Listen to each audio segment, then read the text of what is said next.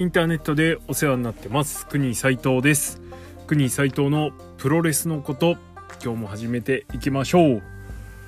はい、えー、ということで今日は代々木大会のことについて触れるんですけれども、えー、余談系を先にいきたいと思います。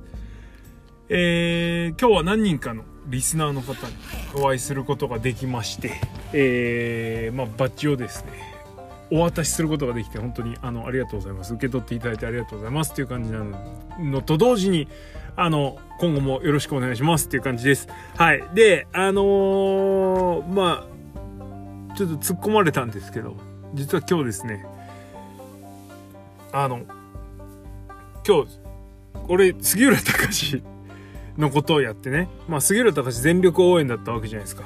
で、別に塩崎豪が勝ってもいい体ではあったんですけれども、ある意味その、あなんだ、箱押し的な感じなんでね、今のノアに関しては。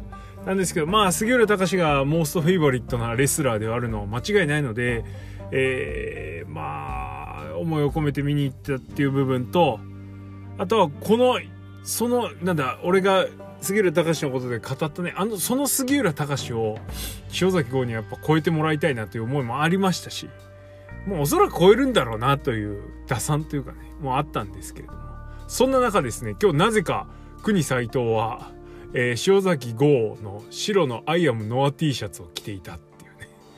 はい。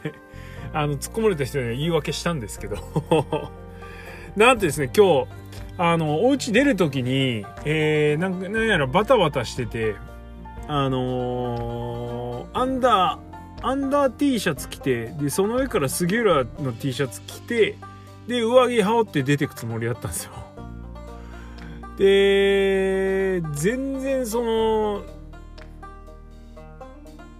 気づかなくてですね、うん、行きの電車降りて、ポツポツ歩いてる時にふっと自分の胸元に目を下ろしたらあれ？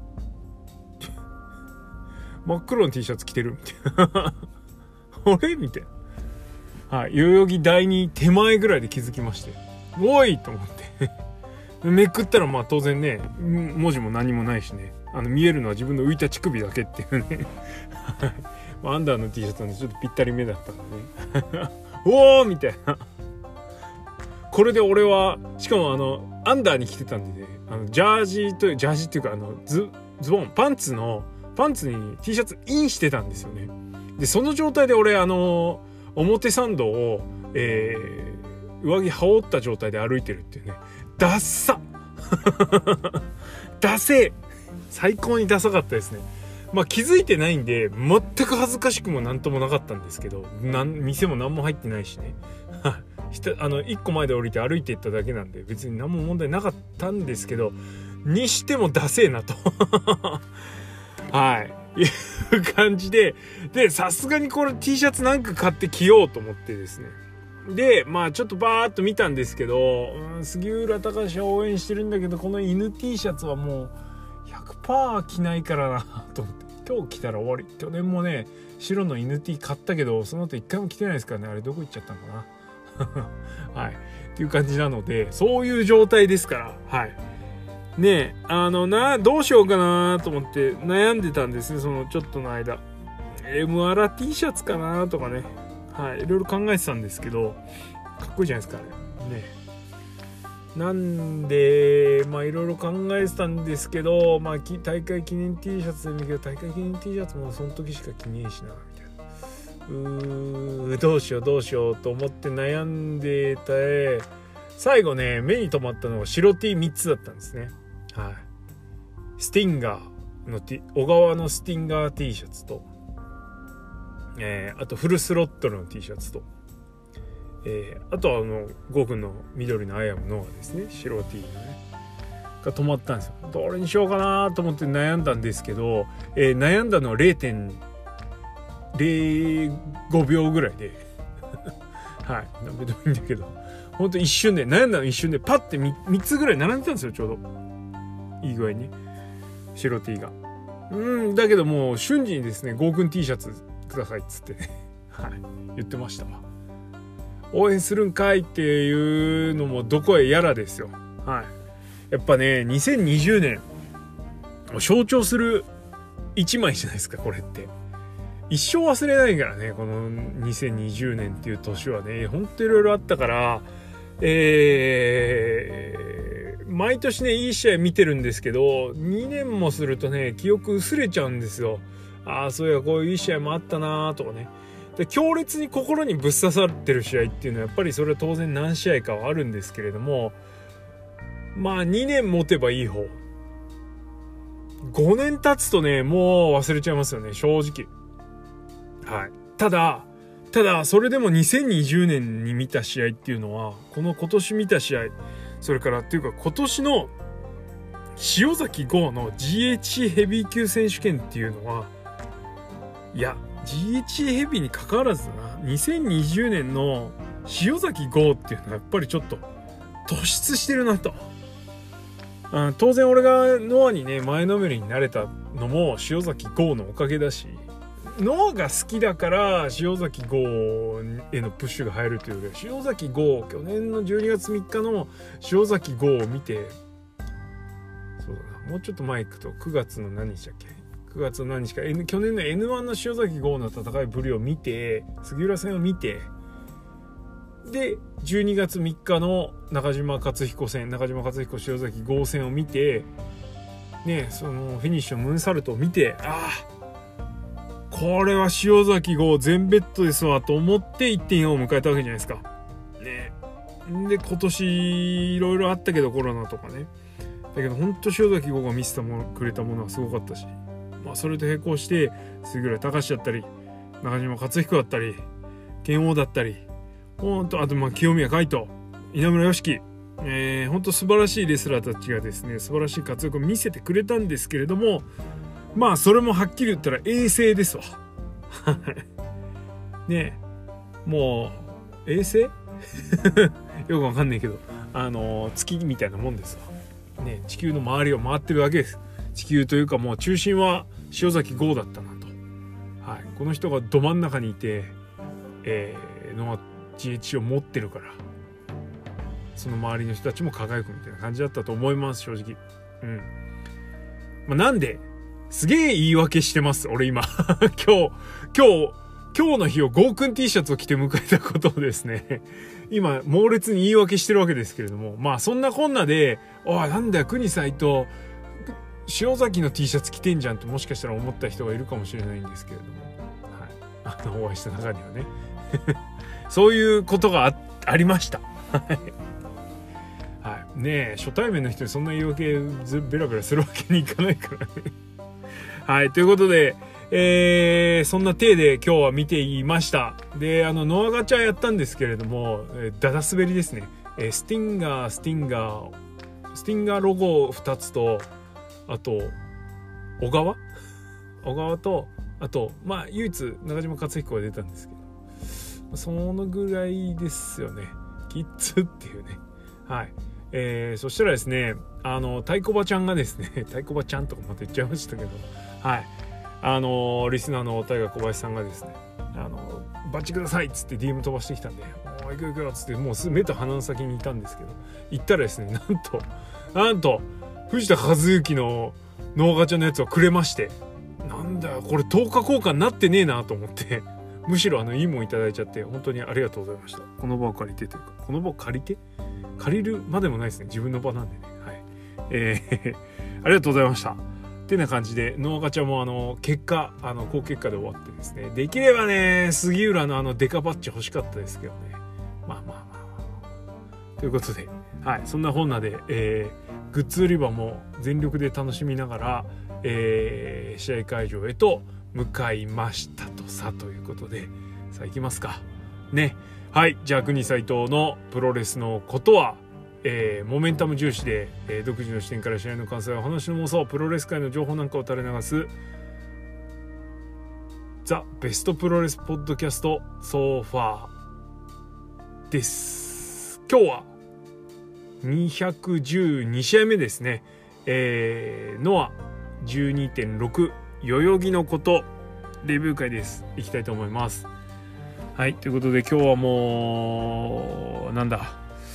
もうポジティブなことばっかりにスポットを当てて話したいと思います、えー、まず試合開始前ですね。あのー、日本武道館大会の発表がありました。まあ、10年ぶりですか、えー、戻ってきたという形ですね、えー、ノアの武道館大会俺体験したことがありません。恥ずかしながら。はい。えー、前日の頃はね毎月のように日本武道館やってたんでそれにはね毎シリーズ毎シリーズでもないかでもまあほぼほぼね月12月に1遍とかじゃないの？月1ぐらいの感じでやってたような記憶があるので、はい、毎回足運んでたんですけれども、まあ、ノアになってからは一回も見てないので、はい、そういう意味では俺にとってはね初のノア日本武道館大会です。えー、最近ファンになった方もいると思うんですけれどもその点に関しては同じですから。楽しみましょう。いやーね、どんなカードが組まれるのやら。まあ、あのー、リアルな話をすると、きっとですね、今の時期、あの、日本武道館としても、日本武道館としてもですね、あの、会場使ってほしいんだと思うんですね。なので、少しお安くなってんのかなっていうのがあります。それから、フルの日本日本武道館はちょっと正直今のノアではきついと思いますだけれどもあの半分50%の日本武道館だったら50%じゃないかもしれないですよね。どっかねブロック潰すかもしれないから。でその仕様の日本武道館だったらいけるというね、えー、打算というかまああの目論みあってのことだと思います。えー、ちょっとね、ビッグマッチの間隔が狭すぎて、お客さんがちょっと散ってしまってる感もあると思うので、えー、そういう意味では、あのー、もしかしたら1月中に何らかのね、大きい試合あると思う、あるかもしれないんですけども、ぜひ関東ではやらないで、あの置くといいのかなって、ちょっと思ったり。まあ、あの、それは中の方もどうやら分かってるようなので、ちょっと間隔短すぎますみたいなこと言ってたんでね。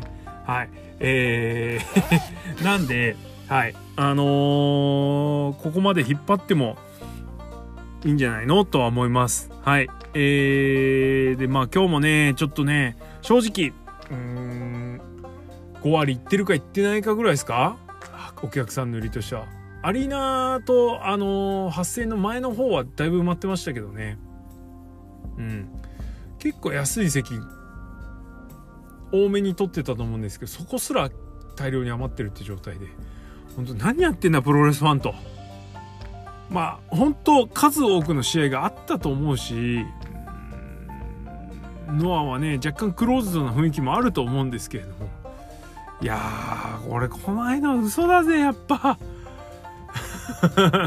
まあね人の好き好きだからね。あれはこれやってもしょうがないんですけど。と思うんだけどな。はいもったいねえな。って思いました。えー、なんで、あの、ね、あの、ペンライトっつうの、あの、サイリウムっていうの？盛り上げてた方たちもいたんですけれども、ちょっとやっぱね、寂しかったですね。まあ、ただ、今回が別に終わりでも何でもないから、あの人たち、あの人たちっていうとなんかあれですけどね、あのー、サイリウムもね、どんどんどんどん浸透していけばいいと思うし、やっぱり、あのー、今回に関してはファンの方の発信じゃないですか。ね。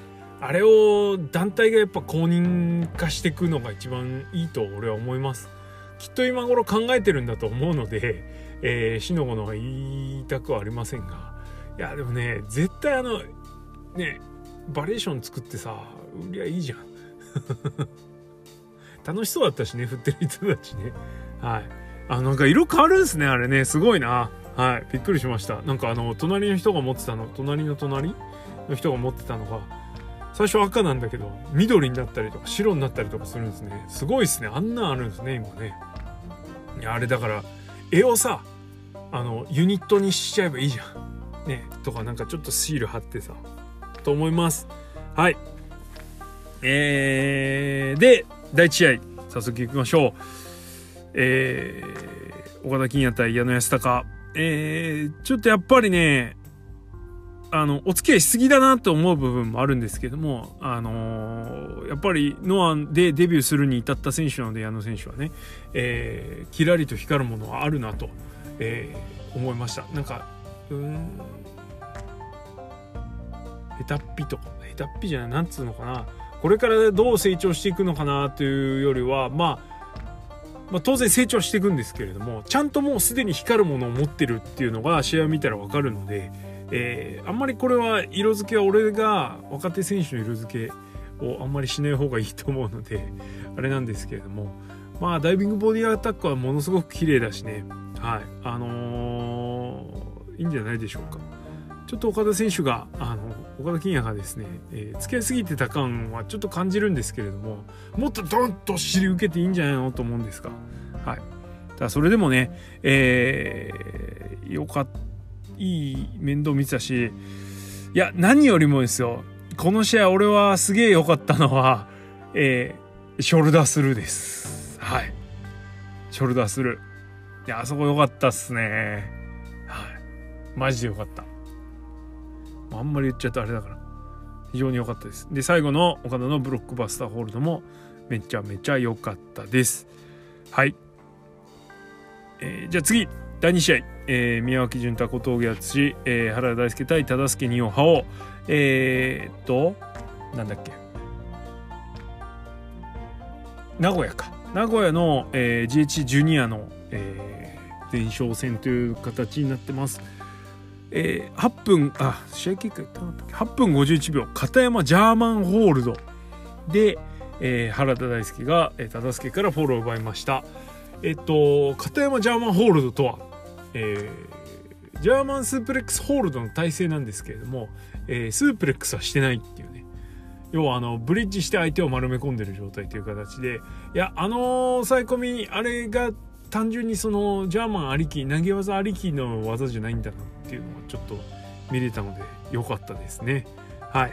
えー、あとはあの忠助がまあラーテルズにいた頃と比べたら、えー、躍動してる感がよりあるのでいいと思います。はい。なんつってもラリアットの威力上がってますよね。あとはそうだなこの試合はおって思ったのは、えー、宮脇の連続ドロップキック。わけなと思いました。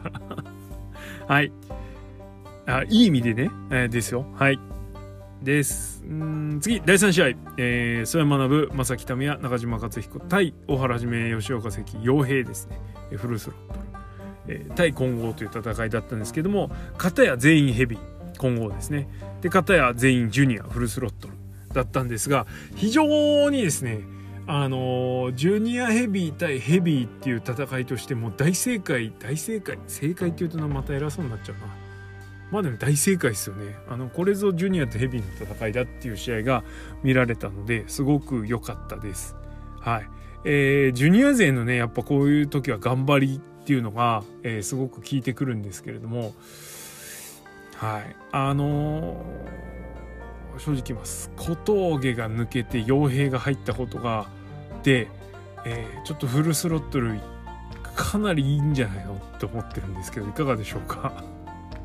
これは小峠ディスではなくて傭兵上げでありあのフルスロットル全体上げなんですけれどもまあもうねあの大原はじめがいるっていう時点でこれはもうあのいつも部ごとを聞いてくれてるのをインスタライブに上げてるから言ってるんじゃないんですよ。大原はじめっていう人が、えー、ものすごくあの細かいところまで 目の届くというか気の配られた試合運びをするのでうんなんかなんでこの人は一歩引いてんのかなと思っちゃうぐらいもうほんと全面的に前に出てなんつうのこう今の混沌としたノア・ジュニアを平定する勢いが勢い実力があるのにな絶対王者気づいても誰も文句言わないぐらいなんかこうストンとね腑に落ちるようなものを持ってるのになぜかなぜかなんですよね。なんかなもっと前出てほしいなと思います。はい。えー、でそこにねあのー、まあソリッドな吉岡正輝と傭兵がいるということでいやそうだな。まあもうノア・ジュニアはねどこもいいチームばっかりなんで本当いいっすね。全然チーム あのユニットが落ち着かないですけど。はい。まあそれ相手にですねそやと北宮と中島克彦があのー、それぞれこうね聞かねえ予定であやってるんですけど、まあ、完全にこの試合はフルスロットル視点で見てたので、うん、今後が敵役脇役感がありましたね。はい。えー、いい試合でしたが 最後はもちろんバーティカルスパイクで、えー、小原はじめが仕留められてしまいましたいやー、これから中島克彦は一体どこへ向かっていくんでしょうね。まあ、北宮とね、あのー、ジ・アグレッション、あのー、昔はタッグチーム組んでましたから、それを思い出させるかのような連携も出したりしてたので、えー、タッグ戦線もありなのかなというふうに思います。いやこの辺あれっすよねあのー、シングルでいける選手がタッグもいけるみたいな感じなのはすごくいいと思うしやっぱりあのタッグチームとしても機能するできる選手人っていうのは素晴らしいと思います。はいちょっと中島克彦の動向は注目ですね。はいで続き続き 次、えー、第4試合、えー、G1 ジュニアヘビー級タッグ選手権いやこれはまあむちゃくちゃでしたまた。早田小川義成チャンピオンチーム対、えー、鈴木小太郎対サルバヘデオリエンテ、えー、の試合だったんですけれども17分5秒ですね、えー、オリエンテのオリエンテクラッシュで小川義成が勝ちました。はい。ということで鈴木小太郎また裏切られるっていうね。はい。えー いやー、あのー、基本的にはこの試合、えっと、鈴木小太郎とが、えー、小川直也をね、とにかく小川直也からフォールを奪う。小川直也に敵意むき出しで、あの、向かっていくというところが、え、この試合のポイントでした。でとにかくですね、あの、小太郎がガンガン行くんですね。で、後半結構疲れてたんですけれども、まあ、そんなのお構いなしですよねとにかくこの日は小川をとにかく鈴木小太郎が倒したかったんで、はいえー、そういう試合だったんですけれどもなんかね終盤あのー、スティンガーじゃねえやあの鈴木小太郎とオリエンテが攻め出した時になんかオリエンテと早田のその直接戦ってない者同士がですねなんか変なんですよ。えー、オリエンテはコーナーで座って見てるし早田もあの別にリング外に降りるわけでもなくてエプロンでぐったりしてるみたいな感じだったんですね。オリエンテも別にそれ落としたりもしないし何やってんのかなと思って。これなんつうの？次の展開待ちにしてはだるすぎるだろこの待ち方はと思って何やってんだよと思ってちょっとおいおいっていうのがあったんですね。でオレンテなんかさほらマスクの色とタイツの色も合ってないしなんかちょっとねえおなんだお前みたいな感じもお客さんの中にはあるから。でそんなだらんとした姿見せられてね。でなんかこれフィニッシュに入りそうになった瞬間になんか早田とオリエンテがまたごちゃごちゃやりだしたんだけどなんでお前らそこでまたもみ合い出してんのと思ったら と思ったらオリエンテがトラスキック。みたいな。あの鈴木小太郎がね最後の仕上げに入ろうとした瞬間にですよ「おい!」っていうそういうことかみたいな。もうねこんだけ裏切り劇続くとですねあの裏切った瞬間にすぐスッと入ってくるえなんで？とかじゃなくてあまた裏切りですか？みたいな。感じですよね。はい。であのまあね一部ツイートしてた方もいましたけども、えー、フリーダムズの進む優也がですね、えー、中身でしたねオリエンテ。はい。えー、短い命でした。サルバエデオリエンテ、えー、渾身のあのダジャレを言ったんですけどもあのスルーされましたね、はい。えー、ツイートしましたけどね、はい、あれいいね500ぐらいついてもいいと思うんですけどね。おかしいな。はい。ということで、えー、スティンガーにサルバヘデオリエンテこと、えー、元サルバヘデオリエンテ、えー、進む優也が加わって、えー、これでスティンガー3人体制になりました。でそこに助けに入ったのが、えノサーロンガイとまた謎のマスクマン。誰なんですかね？俺アレハンドロかなって一瞬思ったんだけどちょっと違うっぽいっすねなんか。ね。もうちょい昔だったらななんかストンピングの打ち方でね誰か見分けられたりしたんですけどね。最近アンテナそこまで広く合ってないんでちょっとわかんねえっすわ。はい誰だろうな。えー、ちょっとどうなるか今後またちょっと注目です。えー、とりあえずまず鈴木小太郎はあのー、ノーナリング上がり続けるようなのでここでねまだしばらく続いていくのかな。はい。てな感じですね。いやこの日はなんか早田とかがいいとかね小川が強いとかそういう感じじゃなくてもうそのお話のラインで持ってかれちゃった感じですか？はいという感じです。よしじゃあ次行きましょう。第5試合 GH ナショナル、えー、剣王 VS 桜庭和志は10分3秒、えー、桜庭の膝固めみたいのを ぐるっとブリッジで抑え込んで剣王が勝ったんですけれども、えー、肩は全然ついてませんでした。はい。えー、まあちょっとね今の桜庭からフォールを奪うならもうこういう感じかなと。いうとこですね。はい。えー、序盤はねあのあれは U じゃないけど、ね、ちょっと U っぽさをね立ち技のはい疑似格闘じゃないですけど、えー、感を出したえー、攻防があって結構面白かったですね。はい。バチバチの試合。どっちかっつうとね、あれ言うってよりもバトラーズですよね。あの戦い方ってね。はい。えー、よかったです。はい。まあ、俺バトラーズ大好きだったんで、まあ、あれバトラーツですよね。 Uじゃないですよね。で、一応ね、あの、U インタールールで、あの、ロストポイント数えてたんですけれども、はい。えー、なんかね、もしかしたら、あのサクが負けちゃうんだけどロストポイントはサクの方が奪ってるみたいな感じで終わるのかなと思ってたんですね。はい、一応多分そうなんですけど最後ね拳王フォール奪っちゃったんでフォールってね確かロストポイント5なんですよ。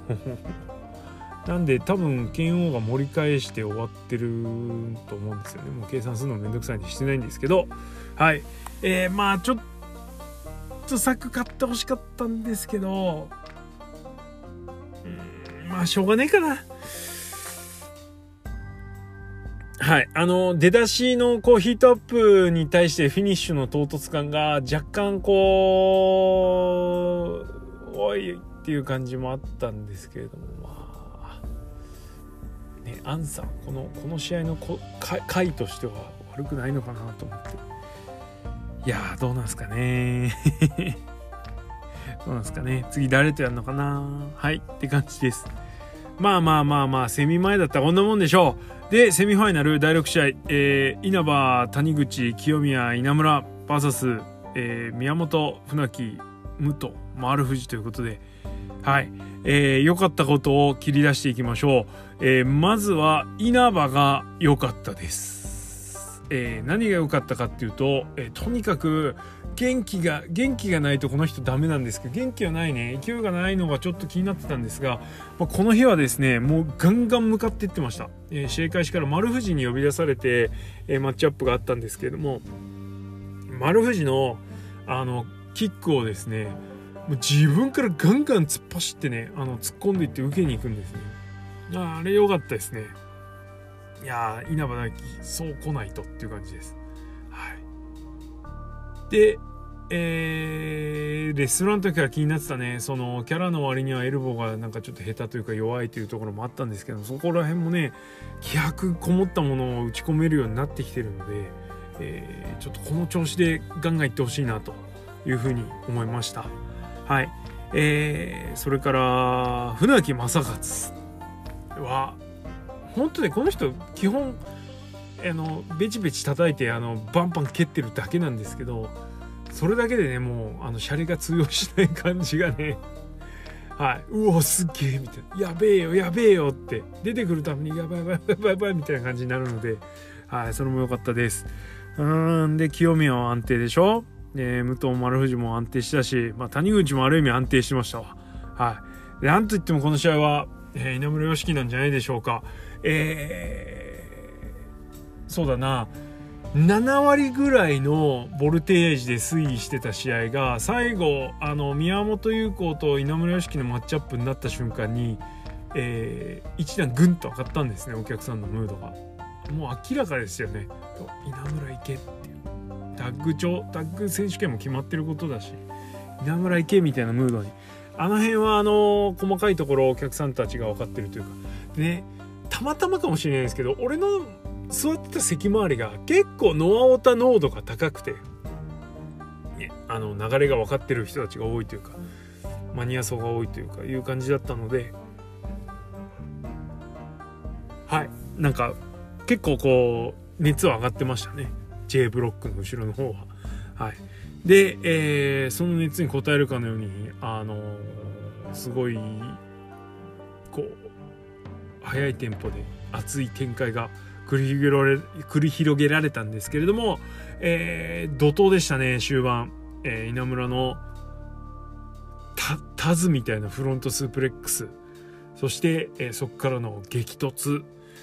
でここでですよフィニッシュに持ってきたのは。もういつもあの逃げられちゃってやきもきするフィ、えー、スプラッシュマウンテンではなくてここで用意してきたのが無双、えー、力王武史が使っていた、えー、ハイアングルのロックボトンみたいな技なんですけれどもいやいやすごかったっすね 激突で、激突って技がね、あのコーナーへのぶちかましなんですけれども、映画そもそもすげえのに、そのぶちかましてドーンって跳ね返ってきて戻ってきた優子をそのまんま一気に持ち上げて、で、空中でため作って、ドカーンと叩きつける。すごかったです。やばいっす。やばいっす。はい。まあ、先ほども言った通り、えーマニア濃度が高かったのでもうあれ見た瞬間にうわ無双持ってきたみたいな無双来たみたいな感じに、えー、周りの客席になってました初めての人が見てもめちゃめちゃインパクトのある技だったと思うし、力王の技をここでね稲村が持ってくるっていうね。ドンピシャですよ。もうスプラッシュいいなみたいな。あれすぐ逃げられちゃうからもういいなってこれでいいでしょっていう感じになりました。あでねしかもねこの日はその前にあの清宮とね連携でね清宮のフラップジャックからのあの 稲村のスプラッシュっていうねいう技もあったりしてあの一気にインパクトを強くここに持ってきたなと。いう感じです、えー、稲村も来年あたりにはちょっとね期待したくなりますよねこういう姿見られると。はい。えー、ね小橋の系統の塩崎でしょ？でそこに力王の無双を持っている人が来たってなったらね期待しちゃいますよね。ねえ野本だったら。ねっていう感じです。いや稲村良樹ちょっといやエンドで年の最後にいいの聞きましたね。はい。めっちゃ興奮してます。えー、ボルテージここで一気にグッと上がりました。はい。そこで迎えた第7試合です。GH ヘビー級選手権。えー、第33代、えー、塩崎豪対挑戦者杉浦隆51分44秒、えー、ゴーアンラリアットで塩崎豪が防衛と、えー、なりました、まあ、この試合もそうだったんですけれども、えー、この試合と GH ナショナルそれから工業の前にもあったんですがえー、煽り V がですね、アベマの力を借りてですね、非常に良くなってましたね。はい。もう、煽り V に関してはメジャー級です。完全にメジャーになりました。はい。えー、完璧だと思います。で、この試合の煽り V がまた良くてね、えー、2人の歴史を深く知らない人でも、この煽り V を見れば一気にその世界に入り込める、えー、素晴らしい V でした。はい。えー、で、そんな、あのー、ノアの20周年、そして杉浦隆の20周年を、えー、飾るにふさわしい試合になったと思うし、えー、そうだな塩崎はね一回全日本プロレスに行っちゃったり、えー、なんかねふわふわふわふわあのいろんなこと言ったりしてたので、えー、沼に帰ってきた時はブーイングもされてました。はいえー、宝刀息子がねようやく家業を継ぐというかね家を継ぐという決意をしてでその気になって頑張りだしてる2020年、はい、お帰り感がより強かったと思うし今まで別になかったわけじゃないしねもうだいぶそういう目で塩崎を見てる人もいなかったんですけどもようやくようやくノアを背負う気になったというかその気になった。まあねそれ今までもね口では一応言ってたんですけどね。口ではとか言っちゃったけど。はい、えー、でその年の最後ね、素晴らしい防衛戦を重ねてきた最後にこのノアの20周年そしてノアと共に歩んできた20年。で、えー、キャリアの20年全てをこう背負った杉浦隆が、えー、かつてね同じ日に防衛戦をあタイトルマッチをやった、えー、こう偶然性も乗せてやってくるわけじゃないですか。いやこんなエモい試合はないですよ。はい。とにかく今年の塩崎号はいちいちこうセンチメンタルに訴えかけてる部分が強いというかね、えー、ですよね。ストーリー的に。エモいです本当に。素晴らしい。と思いました。まあ杉浦隆に関してはもう完全に立ちはだかるし立ちはだかる壁だったし、えー、この杉浦を超えないとやっぱり塩崎号完全体になれないなというふうに思ったのでどう超えるかですよねやっぱね。結局そこにスポット当てて俺は見ていたような気がします、えー、杉浦隆勝てと、えー、前回の杉浦隆のことで最後言いましたけれども、まあ、勝ってどうすんだっていうのは正直あったし、うんまあ、それは最後に言いましたけど前回もねうんのとまあ、あとツイートでねやっぱね勝ってほしい時っていうのはどうしてもねあのその気持ちが強くなるので勝てっていうツイートをするんですけどこの試合に限ってはねそのツイートをする気になんなかったんですよ杉浦隆勝てって。なんでかっていうとどっちかっつうとあの塩崎杉浦超えろってていう試合だったんでっていうのが一番のテーマになってたんで。はい。でまああのー今年の塩崎豪の試合っていうのはまあこれちょっと塩崎豪のことで言おうかな 絶対やんなきゃいけないからね今年は塩崎豪のことねまあどの試合も結構そのね塩崎豪の試合の組み立てもあってっていうところもあると思うんですけどうーんいわゆるそのプロレスで、えー、よく言う相手の力をこう目いっぱい引き出してねでそれを上回った上で勝つっていうのがプロレスの一番いいところだ美学的なところだみたいな話があるじゃないですか。まあそれをもうあの塩崎は体現したかなと。で別にあのね塩崎豪以外の人がそれできてないとかいうわけじゃないしまあまあまあまあその絶対王者としてはその防衛記録を作った岡田和親 IWGP の防衛記録を作った岡田和親もう相手の力をこうギリギリまで引き出してるわけじゃないですか。えー、の上で勝って素晴らしいチャンピオンとして称えられてるんですけどもまあやってることは似たようなことなんですよ相手の力をギリギリまで引っ張り出してみたいなね。うん、っていうとこなんですけどなんかそれがねそのムーブに寄せきってないというか攻防とかではなくてもっとなんかこうねハートに近い部分での勝負をしてるような感じがあのするのでやっぱ心を打たれるんですよね、はい、終わった時に。ちょっと違うなというのを思いました。思ってずっと見てました。でこの試合もご多分に漏れずというかいう感じで最後なんかねこの2人の最後の攻防まあゴーアンラリアットで試合終わったんですけども最後の攻防なんてチョップとエルボーなんですよ。チョップとエルボー。あとゴークンハンマーでしょ？であとパンチでしょ？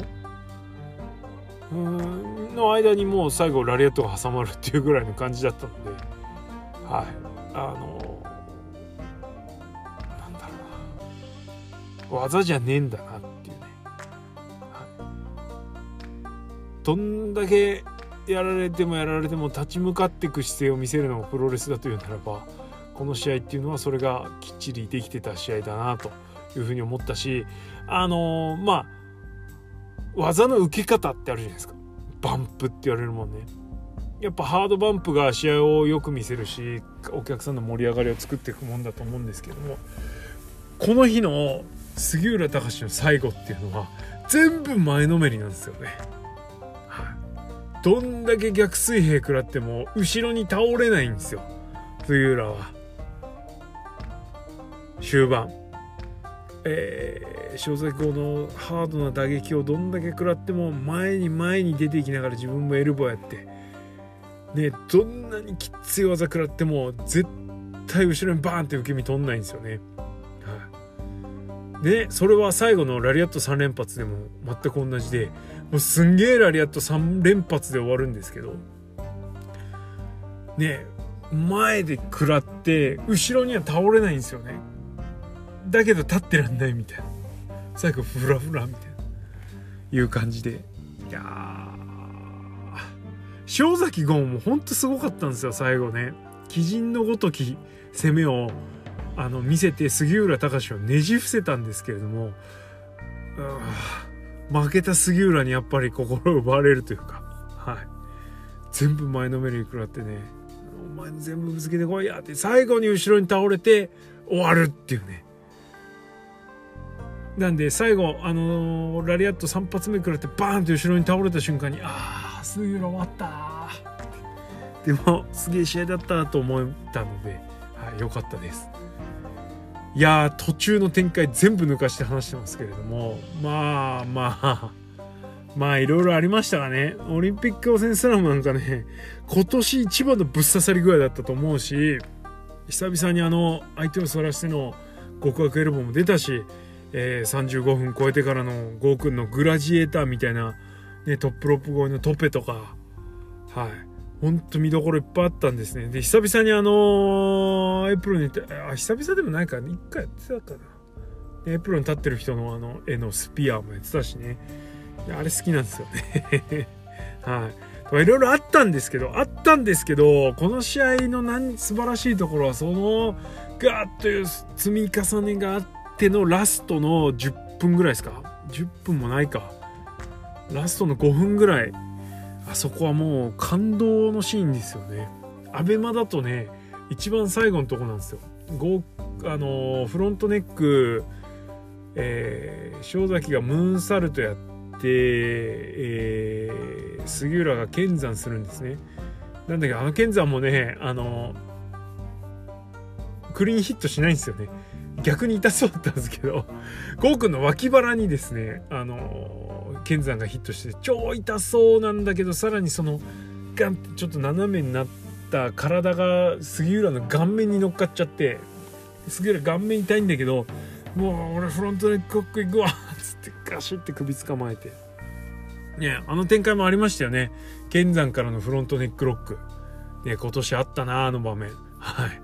えー、それでね、タップ奪ったりしてましたけども、えー、っとそういうのがあって、えー、それを踏まえた展開が来てでそれをブレーンバスターというかゴーフラッシャーでなんとか返そうとしてちょっと形崩れちゃったけどそのゴーフラッシャーの辺りからの最後のこう下りがすごかったっすね。はい、でねこれ前も言ったっけ？ゴーフラッシャーが少しずつね後ろにね戻ってきてるんですよ。フィニッシュとして。あの技として。えー、なんかこう終盤の一盛り上がりを作るための技としてというよりはだいぶフィニッシュに近い位置でゴーフラッシュを持ってきてるのでここのところ。ねえちょっといいっすよね。はい、いい技だと思うのでゴーフラッシャーは。ぜひぜひぜひぜひあの後ろで使っていただきたいと思います。はい。いやーてなことでですねとにかく最後もの最後まで前のめりで技を食らい続ける杉浦隆がくっそかっこよかったです。で最後。えあのー、合格みたいな。塩崎号 JH ヘビーアイアムノア合格ですっていうサムズアップがね。サムアップがありました。はい。杉浦隆からの。でそれを受けてね郷くんがねもう痛くて膝痛くてあれ正座できねえのかな？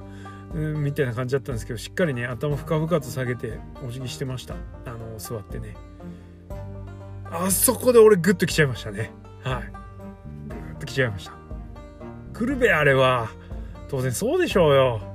はい。で最後ねしかもねあのまあ、ノアといえば透かし系コメントなんですけど 最後はそういうこと言うかって感じですけどあのかっこいい感じでねあのコメントするんですけど、えー杉浦隆ありがとうってね言うかと思ったら杉浦隆ありがとうございましたって言ってましたからね、まあ、そこが俺的にはポイントでしたね。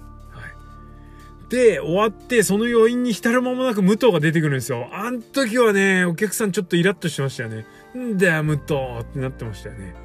はい。あのあんまり表では出してなかったけど出た出たみたいな感じになってたのが ちょっと受けました。で武藤がまあ俺にちょっとちょっくら挑戦させてよみたいな感じでね言うんですよ。でそれを受ける塩崎豪ですよ。いつ何時誰の挑戦でも受けるって言ったんですよね。これがこれがですよ。狙って言ったのか。狙って言ったのか。ゴーくんが天然かましたのかがどっちかがめっちゃ気になります。はい。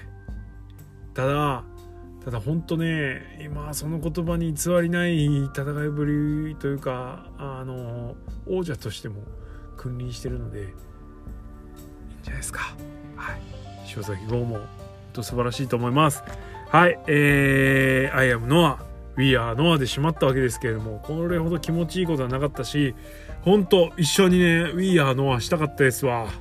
はいえー、ってな感じです。51分。いやすごい試合でしたね。あのー、やっぱあ感情に訴えるというかねプロレスの根源的なところを見せてくれたような気がして、えー、この試合に比べるとあんだけ心を打たれたというかすげえ試合だったって思えたついこの前の塩崎号中島克彦戦がすげえ整った綺麗な試合に見えてしまうっていうね、はい、あのこれ別に悪い意味じゃなくてね。はい。なんかすごいな。今日の試合の方が俺は好みですわ。ちょっとねえ。そうするとね今日のあの新日ちょっとちょろっと見てたんですけど新日の試合なんかねめっちゃ盛り上がってたしね今日も面白かったんですけれどもあのジュニアの最終戦もタッグリーグの最終戦も面白かったんですけどいやめちゃめちゃ整ってんなっていうね、はい、ちゃんとやってんなみたいな 感じ。でその同じような感じで塩崎も中島も結構ねエモーショナルな試合だったんですけどもエモさではもうこの試合勝てんだろう。はい。で試合に対する2人の思いとかこれまでの歴史とか、えー、っていうのが詰まってさらにそれを試合にしっかり落とし込んで、えー、2人が全力のファイトを見せてくれたということでいやー満を持してあの2020年のベストバウトにこの塩崎号、えー、杉浦隆を俺は推したいと思います。そして、えー、これは帰りに会った方たちにも何人かには言いましたがねどこかでねあの塩崎号 MVP たる資格はあるなと思ってたんですけどまあもうどうせ内藤でしょみたいな、まあ、そこはお米稼いでるところが一番なんでいいですよなんてねちょっとシニカルな感じに捉えてたんですけれどもやっぱね改めて2020年のプロレス大賞 MVP 塩崎豪じゃなきゃダメだよ。ダメ。ベストバウトも MVP も塩崎絡みじゃないとダメだと思いますマジでただベストバウトに関しては塩崎豪のいい試合が多すぎて逆に分かんないっていうねなんかねツイッターで一応ねあのー、どうですかっていうのやってるんですけど、アンケート。アンケートバグってるからね、途中経過見れないのが残念ですよね。まだもし、あのー、してない方いたら、ぜひ、国斎藤のツイッターでね、あの、藤田戦、剣王戦、中島戦、杉浦戦、どれが一番ですか？斎藤明俊戦って言ってる方もね、リプでいました。えー、どれがいいですか？っていうね。まあ、もしかしたら清宮戦っていう人もいるかもしれないしね。はい、あれなんですけれども、ちょっと良かった試合、ベストバウトだったらあなたはどれを選びますか？っていうのをちょっとアンケートやってますから、ぜひぜひあの選んでみてください。えー、最終的には結果出るっぽいので、ちゃんと。うん。あの、途中経過見れないですけど、きっと見れますから。はい。ぜひその辺もお願いします。俺はもう杉浦隆戦一択ですわ。はい。最後のあの、前のめりの杉浦隆、それをねじ伏せる塩崎号。えー、2020年を締めくくる。それからノア20周年を締めくくる。えー、そして、塩崎豪が完全体となるに必要な試合をきっちりとやり遂げたということで、はい、いい試合だったと思います。比べるのは野暮ではありますが、俺は横浜武道館大会よりこっちの方が、なんかこう、グッときましたね。はい。いや、どっちもグッときたんだよ。